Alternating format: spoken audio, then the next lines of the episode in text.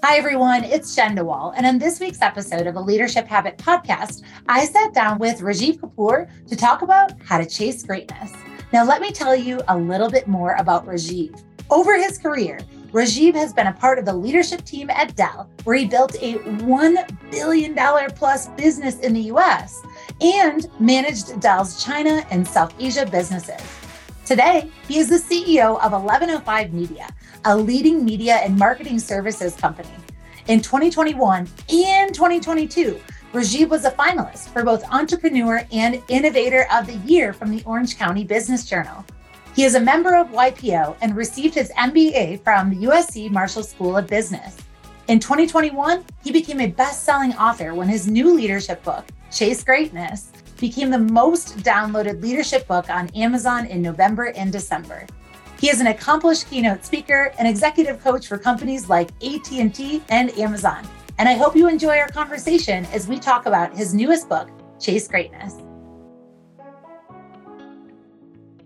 Rajeev, thank you so much for joining us on the show today. I am excited to talk about your new book, hey, I think we could all learn a thing or two about what it takes to chase greatness. And I just want to start by saying thank you so much for donating your time. I know that you are busy, but thank you so much for making time for the Leadership Habit audience. We are so grateful to have you on the show. Oh, it's it's my pleasure. So excited to be here with you guys. You know, you guys have just an amazing reputation, and I'm just glad I could be here and hopefully uh, provide some good value. Yeah, absolutely. I know you will. Well, I always love, and I know that every podcast starts this way, but I love a great origin story. So, Rajeev, could you go ahead and introduce us or introduce yourself to our audience? Tell us a little bit more about yourself and how you came to be where you are now, as well as your new book that we're going to be talking about today. Yeah, you know, it's funny. People always ask me about my origin story, and I always think about something funny to talk about, like you know, hey, came from another planet or whatever, right? But uh, I don't. I wish I had something really exciting like that, but I don't. But Look, I'm just a Southern California boy, born and bred. You know, I was born and raised in Southern California in the LA area. You know, kind of lived a normal life in the in the San Fernando Valley in the 80s. And so I was a valley dude. So so the kids that watch Cobra Kai today, I'm like, hey, I was the karate kid age back then, right? So, so it's like, you know, I'm watching that show. And it's like my kids like, hey, you're Daniel LaRusso, Dad. I'm like, yeah, I guess so.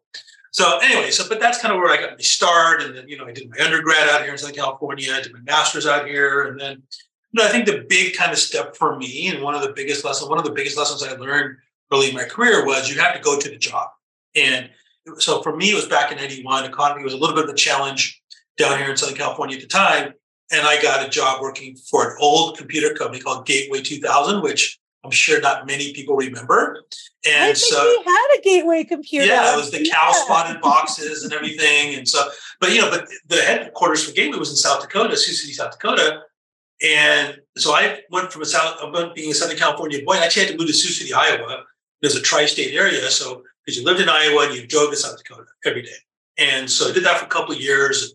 Finally, it was like 56 degrees below zero one day with the wind chill factor. It was really bad, really challenging. And so I decided that, hey, you know this wasn't for me. And after a couple of years, I got recruited to Dell and went to Dell and started off on the phones. And after about six or seven months being on the phones, I got an opportunity to work for Michael Dell and I was one of his first executive assistants for a little while. And that was really exciting. And that kind of really helped propel my career at Dell, worked my way up there, eventually ran the West Coast for Dell, to grew that to a huge business, like a billion dollar plus business. And then, you know, uh, after uh, after a few years of doing that, um, I had moved back to Southern California because I was spending all my time out here and I was married and preferred to be on the West Coast. And, you know, Michael called one day and said, Rajeev, we'd really like you go to China. So in 2000, packed up and went to went to China and went to kind of like that Beijing area for a while, and then uh, ended up back and forth between the Dell factory and Xiamen. And then there were some other challenges being in China back at that time, so ended up transferring to the Hong Kong office. So it would be easier for me to fly back and forth. It was much easier for my wife because we were pregnant at the time. So we did that for a couple years and built that up, and that was exciting to be there at the early days of Dell China. And then was asked to go run a big part of South Asia. So I eventually became general manager of South, the VP general manager of the South Asian market and launched Dell India and all these other cool countries. And that was an exciting time and an absolute amazing opportunity. And then, you know, I decided to move back to Southern California. Our second son was born in Singapore. wasn't seeing the family much, and so made that choice to spend more time with family and you know became a bit more entrepreneurial. Went to a really small e-commerce company, did well there. Then went to a startup, did, did well there, and then uh, went to another kind of sort of VC funded company. Did, did you know that that went pretty good, and now for the last eight plus years, I've been running a a B2B marketing and media services company called 1105 Media. And 1105 doesn't have any cool meaning or anything like that. That's just what it is. And so, anyways, been doing that. And in the meantime, you know, I became an author. I sold my first movie script, just finished my second one. I'm a huge sports fan, big Laker fan. I went to the LeBron game the other night where he's when he went. Oh, were you, I was there and that was exciting. So that was really happy. That was cool. I took my son because it's his birthday today. He turned 22. And so that was kind of a birthday present for him. So yeah, so that's a little bit about me. And, uh, you know, I'm excited to be here. And, you know, I've, I've had, you know, I've been CEO and president of three different companies. I've had three exits. And, you know, I, you know, one of the, when I was at I mean, that uh, smaller, small business was called Smart Home, we got the award for the best place to work here in Orange County. Actually, lucky enough to get that award twice you know, so again, you know, I, I, could go on and on and on, but it's really a testament to the teams I've had the pleasure of leading, and uh, I, am really passionate about leadership and the future of leadership, and I think it has to change. I think there's a there's an absolute cheap, you know, I want to say the S word, kind of disruption coming, not just in the workforce, but technologically as well. I think we've seen that over the last couple of weeks with ChatGPT and these other technologies that are coming. I think there's massive disruption coming, and I don't think current leadership, current CEOs are ready. And so that's what I'm trying to pontificate that you have to get ready. And I call it, and I call it enlightened leadership is what people have to embrace. I love that. Well, you've shared a lot. And obviously, you were at Dell, likely, I'm guessing, not that we're going to give the years, during a period of massive growth. And I mean, I think that I remember the period even 20 years ago, like Dell was. I, just remember it, it was everywhere and it was everything. Like, what an exciting time to be with the organization. And then, of course, to witness LeBron. I mean, you I love the not only the of course global experience that you've had so many different organizations so many different leadership roles and i really appreciate you because i know that you have so much value and insights and talking about enlightened leadership so diving into what the future of work looks like and i know we're going to talk about your book chase greatness from your perspective what do you think needs to happen or what do we need to be prepared for as it relates to leading in the future you know, so th- that's a great question. So I think at the end of the day, there are two big things that are going to be happening over the course of the next, let's say 24 to 30 months. And we can, we can go plus or minus on that. Okay. The first one is, is that you're going to see a lot more boomers retiring from the workforce, number one. And you're going to see a lot more Gen Z and millennials moving into the workforce, right? Millennials kind of already here. Gen Zers are going to be coming in. You know, think about, you know, the kids who are like, who are kind of just who are now 20 years old. In the next couple of years, they're going to be 23 years old. And so they're going to be graduating from college. And so you're going to see this massive shift. And what's what's happening in that, what's happening in that is a couple of things. Number one is according to statistics, women for the first time will be the majority of the workforce in the US. And I don't mean it's like 60 40. It's probably, it's, it's a little, it's like 51 49. So it's like right there, but they're going to be the majority for the first time ever. So because most boomers in the workforce were mostly men, right? So when, when that goes out, then you have this kind of mix that's coming in. And so that, that, that's where you're seeing that uptick of, of, female representation, which I think is awesome, right? So that's number one. Yeah. Number two is what's happening is as this group comes into the workforce, they they have a much more you know, activist kind of base mentality. You know, they are much more into what I call the JEDI, which stands for justice, environment, diversity, inclusion. And you might say, well, gee, well, that doesn't mean crap when I'm running a business. And and I agree that when you think of it, that when you think of it in a non-traditional way, you're right. You know, or, or a traditional way, you're right. It really doesn't, right? How somebody thinks outside the walls of the business really shouldn't matter how you treat them inside the business, right? You try to treat everybody with respect, treat them well. But what's happening is, and you've seen this, and I'm sure your, I'm sure your organization has seen this, and you know the, the, the organization, the people that you guys support has seen this, is that you've got this great resignation happening, quiet quitting, which to me is ridiculous because all that's saying is, hey, I'm doing my job. You're not asking me to do more, so you're not paying me for more. So I'm not doing it. So whatever. So that so that whole term is kind of ridiculous in my opinion. But regardless, what you're seeing though is the, the this group that that's coming in is saying, hey, you know, I want to find a company that has purpose. I want to find a company that has a passion that's not just solely focused on the bottom line. And you know, obviously capitalism. I'm a capitalist. I've sold three companies, so I get it, right? But here's the thing: McKinsey has said that if you do focus on purpose, passion, taking care of the employees, if, if you focus on building an amazing culture, if you focus on treating your, your employees as an internal customer, then you're going to actually improve your bottom line because you're going to have less turnover. You're going to promote from within. You know, people are going to stay with you longer. So there's, there's a whole domino effect of doing that, and that leads to a much better bottom line, right? Deloitte came out and said they did a survey a few years ago that said they asked uh, all these CEOs, what percent of you, what percentage of you believe that culture is important? Well, 90% said, raised their hands and said, culture is the most important thing. But only 10% actually ever did anything about it.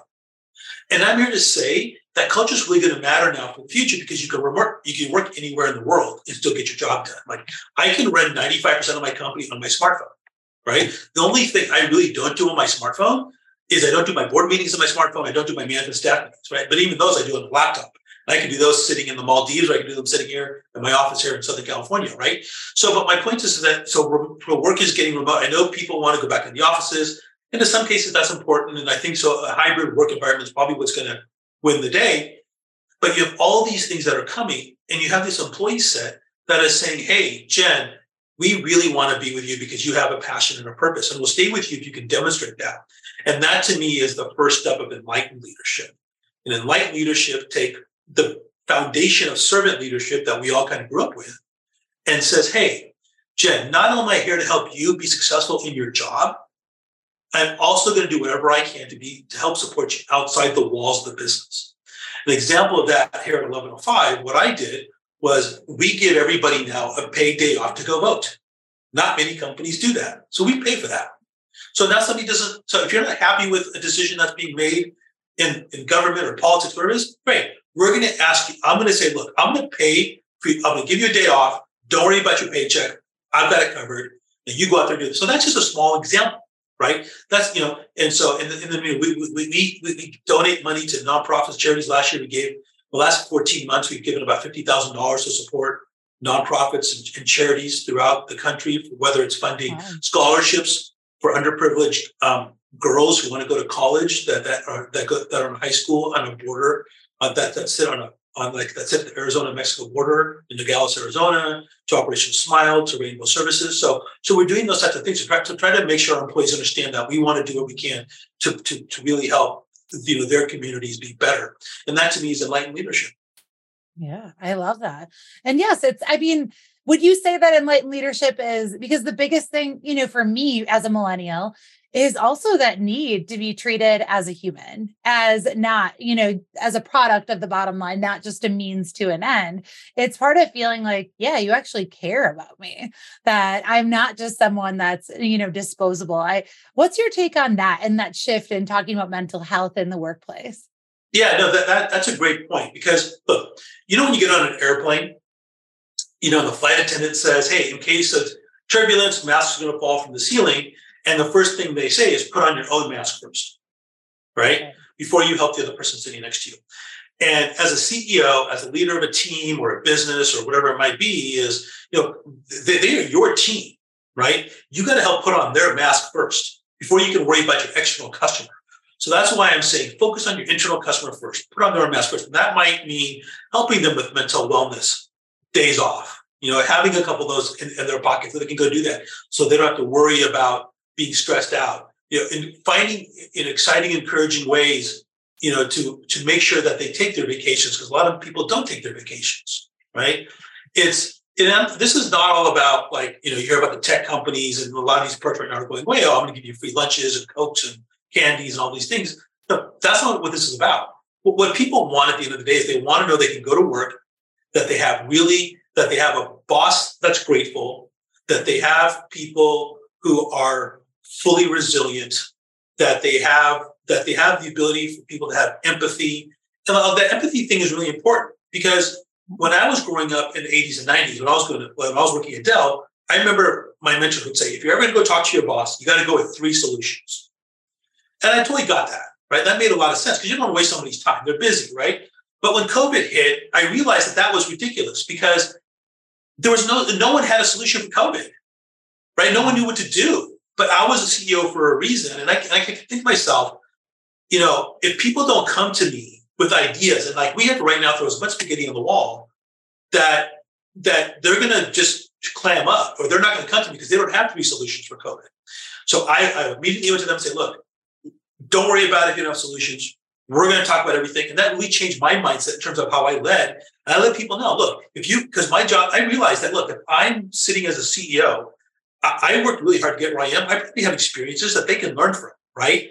right? And if they're stuck, my job should be, hey, Jenn, let me help you get unstuck. Like, let's go for a walk and let's throw some spaghetti on a wall together, right? Maybe you just need to talk something through. Maybe you just need someone to talk to, vent, listen to. So come, let that be me. You know, I'm happy to do that. So I made that big shift. So, uh, so I started listening big more, much more empathy, but then having a lot more accountability, but then really increasing the communication to have that transparency, right? So those were the key five attributes that really were important to me as as, you look at enlightened leadership and, and as we led our way through COVID. And I love that. And so this is the great segue into your book that you recently wrote, Chase Greatness. What inspired you? Was it the pandemic that kind of made that shift in seeing like we've got to change? Or what was the inspiration? Was it was it the pandemic? Was it just noticing, you know, some of the stuff is just not working anymore? What made you want to bring this book to reality or to real life? Yeah, no, so the, the, great question. So it's actually a couple things. Um, so so when COVID hit, uh, my company, look, we were doing really well. We were growing, we were doing this, you know, and all of a sudden we slammed into a wall when COVID hit because a little over half my business was face to face events. And so we were no different than going to a concert or going to a movie. You know, everything was closed. We were closed. I mean, that revenue was gone. People were not coming. People were afraid. I remember hearing stories about friends that had his doctors they were literally writing their wills, saying goodbye to their kids as they were going into work, right? So people were people on my team that they, they had parents who were doctors or family that were doctors, and, and, you see that, and you realize you're such a small, you're so small in the, in the world, the universe, the grand scheme of things, and that there are bigger issues out there. And so, you know, so for me, ultimately, it was a real mental cathartic thing for me because there's about a 24 to 40 hour window where I didn't know what to do. There was no case study for me to go read because there was no case study on hey, how you handle COVID, right? There was no mentor for me to call because no mentor had ever gone through this, right? So what was I going to do? So I just kind of decided to take this, the tact of saying, you know what? I want hopefully one day Harvard will write a case study on what we did here at 1105 to navigate this storm. And so that was the mental thing I took. I decided to put on my own mask first and I realized I needed something to do while I was sitting at home, you know, getting, you know, late at night after mean, how many times can I walk my dog and do whatever? And, you know, and so I said, you know what, you've always wanted to write this book.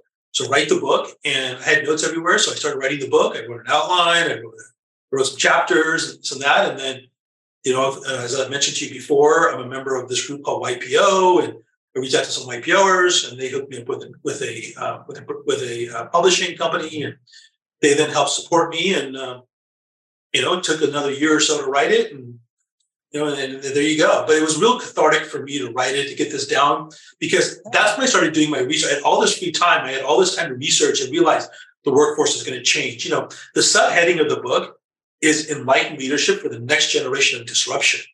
And i looked at covid as a massive disruption but i also looked at the workforce being disrupted by the fact that you're going to have the majority of the workforce is going to be Gen Z, millennial, and, and that group women in the next 24 months. Well, this was three years ago when I wrote it, but now it's 24 months. And so, but I was talking, but then I was talking about how IoT, robotics, even kind of AI type things were going to be transforming the way people did their jobs, just the way the first internet transformed the way our parents did their jobs, right back in the mid 90s. And so I just kind of opined that was the case. And you know, fast forward now to two months ago, and ChatGPT rolls out, and they're now talking about how it's going to be as big, if not bigger, than when the first internet browser came out. And that's going to lead to massive disruption in the workforce. So that's what I kind of decided to do. That's why I wrote the book, and I felt like I had something to say, and I, you know, and I really felt like, and, and I'm going to be very blunt here and honest, that if CEOs are unwilling to change, if leadership teams are unwilling to change to this changing demographic, to the changing world around them of what's happening with technology, they're just going to be left behind, and their company's going to be out of business. Period. So, so they have two choices: change, understand it's coming, or don't and be left behind. Right. And I feel, I mean, I've read a few different things, you know, adaptive leadership being one of the necessary skills of the future and learning how to stand in solidarity with uncertainty. That is, you know, we no longer get the same luxury that I'm sure business leaders had 10 years ago or 20 years ago with that stability or the LY trends because everything is changing too fast. And so I love that point of emphasis that you've made because I think there are still a lot of people that are struggling with this. It's a new way of approaching it. And so we naturally see the school of resistors. Can we please go back to the way things were? And the adopters, the people that are welcoming and, and ready for it. And I think I was probably very ready for all of this disruption because I found as a newer employee, and I'm a 40 year old millennial, so I'm at the, I guess, beginning page of that. I felt like the workplace didn't necessarily do a great job. I actually, when I entered the workplace, I actually thought leadership was a joke. I'm like, oh, so everything that I learned, I took Dale Carnegie when I was 18. I had done a lot of different things. And I was like, oh, was that just that nice little thing that they teach kids to make them play nice? Because it wasn't well demonstrated. It was very authoritative. But I love your approach on enlightened leadership to be able to think about that next generation of disruption, because that's the only thing that's going to come. Even though me, as someone that loves stability, as all of us, oh gosh, I don't even know the ways, ChatGPT, all the ways that it's going to disrupt and what that's going to look like. And I don't even think they know all the ways that it will disrupt yet. Yeah. I mean, um, it's just like if you go back and look at the first browser, no one realized, no one knew what social media was going to be back in 96. No one knew what e-commerce was going to be. I still remember being in a meeting when Michael Dell walked in the office and he had this box and it said Mosaic on it, right? And Mosaic was the first browser that eventually became Netscape, which, you know, and he said, I want you guys to figure out how to sell computers on this thing. You know, and that to me is leadership. That to me was a vision, right? And and so in my company, for example, like uh, at, we did a uh, on last uh, last Wednesday, we did our our annual recognition event, and in that meeting, I told them every single employee, all 140 of my employees, are all going to have to go through training on generative AI, on ChatGPT, and these types of tools. Every single one. I don't care who they are. Everyone. And sure enough, and you know, and now I've got employees who are, are into it, who are embracing it, who've got ideas. You know, this one, I have this one employee who was using an example almost like as a substitute marketer for her in, in her doing her job. I mean, it was just amazing to see it. But this is, but you see this, right? And that's today. Imagine what this is going to be like in two, three, four years. Right. So that's why you've got all these Gen Zers, who are the most connected group of people in history, they're the most technologically advanced in history, are coming into the workforce and they're going to embrace this stuff. They're going to know all this stuff backwards and forwards, right? It's kind of like when social media first started, what they say, if you want to learn social, social media, go hire a young intern, right? So, so now you see what's coming, right? So it's coming and it's coming and that disruption is coming. And you have two choices you can either stand on the track, not change, and get hit by the train, or you could move aside, retool your business, retool your teams, retool the fact, make sure that your IT team, your CIO, your CTOs, whoever they might be, are embracing this and pushing this down in your organization or be left behind. I mean, really, you just have two choices. I love and if you need help, call me. If you need help, call me. I'll help you. I love that. Crestcom is a global organization dedicated to developing effective leaders. Companies all over the world have seen their managers transformed into leaders through our award winning and accredited leadership development programs. Our signature BPM program provides interactive management training with a results oriented curriculum and prime networking opportunities. If you're interested in learning more about our flagship program and developing your managers into leaders, please visit our website to find a leadership trainer near you. Or maybe you yourself have always wanted to train and develop others. Crestcom is a global franchise with ownership opportunities available throughout the world. If you have ever thought about being your own boss, owning your own business, and leveraging your leadership experience to impact businesses and leaders in your community, Crestcom may be the right fit for you. We're looking for professional executives who are looking for a change and want to make a difference in people's lives. Learn more about our franchise opportunity on the Own a Franchise page of our website at Crestcom.com. Let's talk about it. Okay, for those that are ready and thinking about, okay, I'm ready to embrace a new approach, a new way of leading, let's talk about what it means to chase greatness. What does it mean to be great, or what does it mean to chase great? Yeah, so so that's great. So it's mm-hmm. no pun intended. So so I really appreciate that question because I'm going to go back to so when I was sitting in my home office when COVID hit, this was about a week after everything was shut down, and we made the decision to we're going to go for it and we're going to fix this company and we're, we're I'm not going to let anything happen. We're going to we're going to take our big decision. We're going to take our pay cuts. We're going to do the layoff and do everything we needed to do. Right. And I, I walked into my whiteboard and I asked, and I wrote on the whiteboard, what does it mean to be great? Good question. Went back, whatever. A couple days go by, I'm staring at the whiteboard. What does it mean to be great? So then I went up to the whiteboard a couple days later and I erased that and I wrote the word great, you know, vertically. You know, and a G, you know, G R E A T. And then I wrote gratitude, resilience, empathy, accountability, and trust. And it just happened to be that was the acronym I kind of came up with. And I and I just mentioned that like 10 minutes ago, those exact five attributes almost.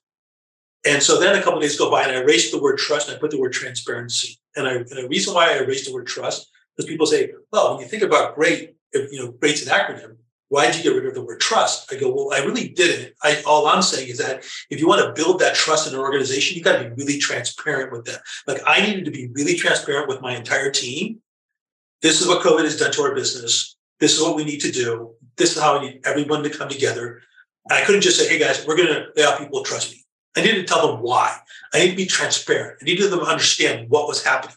So that's what um, so that's what we did. And to me, those five key attributes of gratitude, resilience, empathy, accountability, and transparency make up the word great.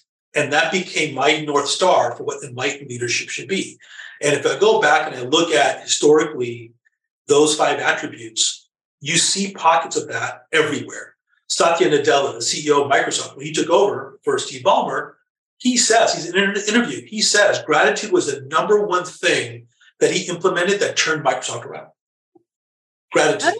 I, that's just, I love that. Let, let's dive into that. Like as gratitude being the starting point for, you know, great.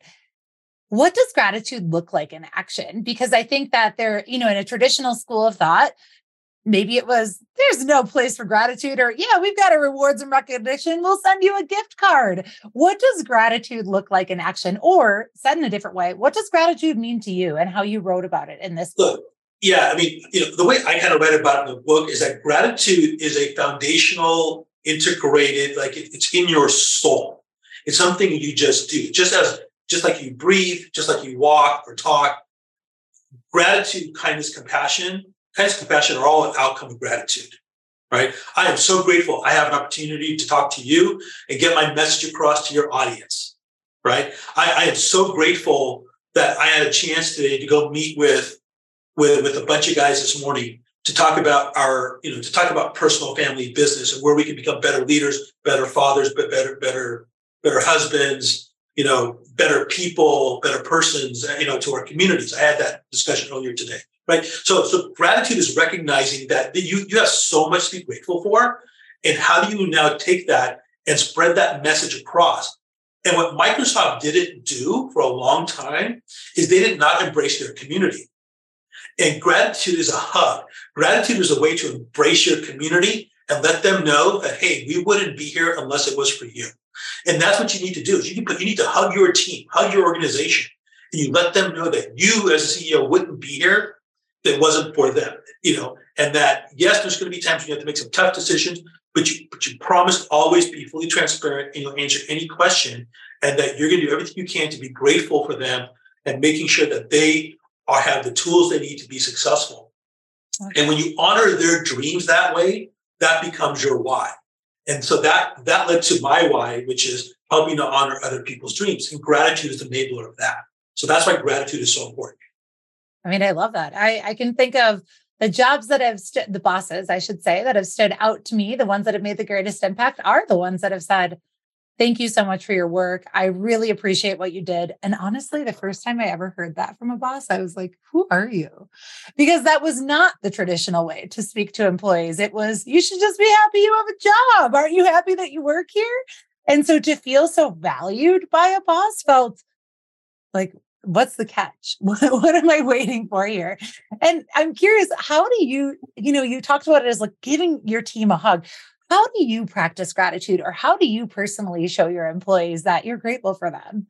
No, it's to me now it's become second nature, right? So to me, I just find myself doing it without even realizing I'm doing it, right?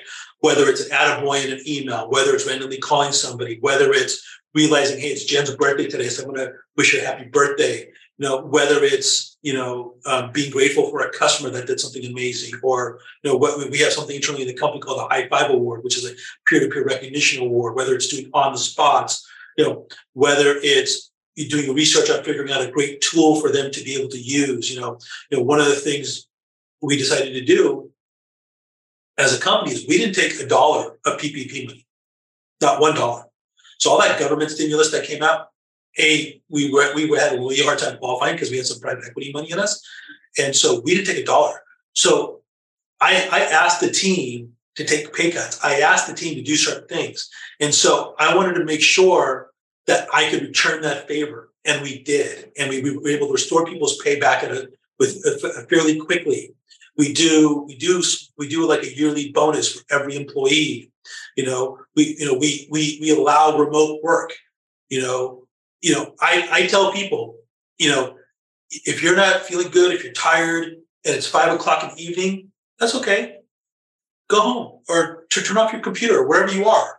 You know, go to Starbucks or go go to the beach or go to the mountains or go for a hike because that problem you have, it'll still be there at 8 a.m. tomorrow morning and do it when you're refreshed. I'd rather you have a clear mind to go do that way because, or if you feel like, hey, you know what, you've got a doctor's appointment in the day, or you got to take care of your kids in the day, but but you can get the job done at eight o'clock at night, and you need you need to have a few hours off in the middle of the day to go do other stuff. Do I care if the job gets done at 10 a.m. or 10 p.m.? Yeah, I really don't. Right. So so we kind of really backed off of this kind of authoritarian viewpoint, saying, look, company's doing well, we're doing fine, knock on wood. You know, we we trust you because we're fully transparent and it's a two-way street. It's a relationship we have.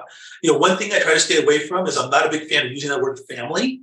You know, instead, what I like to do is is is, is I talk about the, fact that there is it's a two-way relationship, and so you know it's a relationship, and so we, we, we honor we try to honor that relationship, and so that's that's what we do. I love that. Well, and I love that you make time because that's the big piece I heard. You're, you obviously are, you sit on multiple boards, you're running an organization, you've got a lot going on and you still make the time for development. And, you know, because I, I think that's an important point to emphasize because there might be people that say, I don't have time for that. But it sounds like you make the time. You take time to make that time which is you know the important piece of it. And i know and i want to go into a few other elements of great. I know we we will not cover them all because hey we're going to get the book. But let's talk about another one. Let's talk about what what empathy sounds like for you and empathy and how we're demonstrating that because again i think there's a lot more confusion from people on the the how like how do you do empathy and come on? Can't they again just be happy they have a job? You know i know that there's that traditional approach that comes back in but how do you define empathy? Or from how did you write it yeah i mean I, I think the big one i think i mentioned it earlier to me empathy is just all about listening big. That's it. It's really simple and i don't want to complicate this with some sort of long drawn out protracted answer it's really just about listening big like i think i gave the example earlier right that when I was growing up, when I was kind of moving up the ladder in my career, you had to go to your boss with those three solutions. Otherwise, you don't go to your boss, right? And and so that has to change, and that that's where I I think that was probably of those five attributes I talked about. I thought of, of gratitude, resilience, empathy, accountability, and transparency. I think empathy was the one where I think I changed the most, and having that attitude that say, "That's okay, Jenn. You got a problem? You know, come and talk to me. Let, let, let's work it through together. We're in this together. It's a relationship, right? Jenn, thank you for trusting me to come to me with the problem and not being afraid of my title. Because the more the more I can take my experiences and give them to you, the better you're going to be, right? And the better and happier you're going to be at your job. And that's that's empathy. That's really all you got to do, right? It's it's you know it's when you're walking down the hallways of, of, of the office you know, it's stopping by and, listening and saying, how's it going? Right? Oh, it's my son's birthday today. And it happens to be my son's birthday today. You know, oh, happy birthday. But then going back to your office, noting, oh, it's Jenn's son's birthday today. put that in your calendar. So next year it pops up saying, "Oh, it's Jenn's son's birthday today." So, hey, Jenn, wish your son Sean a happy birthday. You know, whatever, right? My son's name is Sean. So, anyways, so so that's so those are small little things you do, right? I mean, you know, it's you know, it's you know, people get excited by those things, right? So that's it's simple. It's that, that you don't overcomplicate that one. It's a big word in business, but it's a really easy one to implement. Where do you think out of the out of gratitude, resilience, empathy, accountability, and transparency, what one from your experience do you think either for you was maybe the most challenging to adjust, or do you think people in general might have, you know, a little bit more hurdles or complications with really adapting? So I think, as I mentioned, I think empathy was probably my biggest one. And I think the second one was probably transparency because look, it's hard to be able to really be, oh, there's certain things you can't talk about in a business, right? You know, obviously you want to, you know, but you have to, when it comes time for major challenges and issues, you got to be really transparent with your team. So you got to tell them how you're performing as a company, where you have gaps, where you have opportunities for growth, where you think the misses are, where you where, where do you think the hits are, where where do you think the um, you know the there might be an opportunity to improve a performance, you know whatever the case. You got to be transparent, but you also have to be transparent the other way as well. You have to be willing to listen to that as well, and that's where that empathy piece comes back right? You have to learn, you have to learn that not only can you give constructive criticism, you need to be open to receiving that constructive criticism as well. So that's when we did employee surveys out there, right? You know, one of the questions I asked, so at the at the end, and hopefully the readers get the book, and at the end of the chapters, I have questions. You know, I have thought-provoking questions at the end of every chapter. And I think my somebody asked me, what is my favorite question in the book? So as a leader, as a CEO, my favorite question in that book is if you're trying to figure out how good your culture is, the question I want you to ask your employees is, Jenn, if you were to receive an offer from a Crestcom competitor, making the exact same amount of money, doing the exact same thing, would you leave? Now, granted, these things are anonymous, right? So right. if the answer you get back is yes, you have a major culture problem. Right. Right. Yeah, so absolutely. If they're like, hey, anything's got to be better than here. I have one final question as it relates to transparency is I think whether you're an emerging leader or whether you're an executive leader, it's often really difficult to determine what is appropriate. What can I share? But the other piece is when, because when do you make the time to share this? Is it a standing meeting that you have? Because I often notice that sometimes organizations will, you know, I might have to listen to a quarterly earnings call to actually hear the update. So, do you have any prescriptive advice on how to approach transparency, when to, you know, communicate particular information or when it's essential, such as, hey, we just, you know, lost a big client or, you know, here's a crisis situation. I'm curious if you have any tips on how people can understand when they should be prompted to be more transparent. Yeah, no, great, great question. And so, look, it, my, my, my tips essentially is that you've got to start getting it on the calendar so so people can start changing behavior. So for example we do a quarterly recognition event at the end of every quarter about three weeks after the quarter closes. So so we'll do a q1 recognition event towards the end of april. And we talk about hey who are the new employees that started the company? We'll do we'll celebrate birthdays and anniversaries. We'll celebrate, you know, the uh, we, what we call the 1105 of the quarter, the manager of the quarter for the different divisions, and there's five divisions, and so so we do all that stuff, right? And then we talk about, you know, how are we doing in our different business lines? Are they up? Are they down? Are they just kind of holding, you know, sideways? Whatever the case may be, we talk about that stuff. We talk about the priorities. How are we doing against them? So we have a set of KPIs, key performance indicators. How are we doing against our KPIs? And we make it simple: stoplight format, green, yellow, red. Green, hey, that KPI, man, yeah, we're, we're, we're golden. I mean, that, that, that, that's a good, we're, we're going, we're driving the car, we're, we're, we've driven, we're, we're driving down the road. So that, that, that, that KPI is going. So that's green. So I mean, that, that we're on track. Yellow means, hey, you know, we're not on track, we're not off track. It's just kind of there. It's kind of muddling a little bit, but I think we can do it. And red means we're off course. It means we're stopped. And so obviously your goal as a CEO is to take your reds, turn them to yellows, take your yellows and turn them to greens, right? And keep your greens greens. So that's ultimately the goal, right? And those are your KPIs. So we share that with people. We do that. And then that every division, so every division GM does a monthly town hall just for their specific group. Because at my recognition events that we do quarterly, they're very high level. right? They talk about more high levels going across all the businesses. And then the, look, I, I only have two set standing meetings. Well, I have more than that, but yeah, but in terms of set, like real set individual one-on-one meetings, so I have a staff meeting every Tuesday, and then I have one-on-ones with every single one of my direct reports, which is about 10 direct reports every week. Other than that, I try not to add more meetings to people's calendars. I get invited to meetings, which I go to, but I try not to add more meetings to other people's calendars. I want I want my team to be control. I want them to be controllers of their own catalog, to their own calendar, to their own time. Like so, so we so I decided a couple years ago to decentralize all decision making and push it closest to the customer as possible. And, and we change incentives, we change bonus structures to say, okay, you're going to be responsible for profitability for your business. If that's the case, I'm going to give you the keys to the car to drive, but here's the number you got to hit. What decisions are you going to make now to deliver that number? Now you can do your hiring, you can do your firing, you can do, you can decide what groups you're going to do, but we'll, we'll review that progress every week, and we'll see how that's going. And so, so that's that, that that's that's essentially um, what we do. I love that example. And I know that you uh, can speak about it with confidence because clearly you've been able to articulate this. But I also just want to acknowledge that that is actually one of the things that's really hard for people. A, following through on strategies and actually checking up on the KPIs or milestones or whatever that is. But then two, whoa, you're giving people the keys to the car to drive.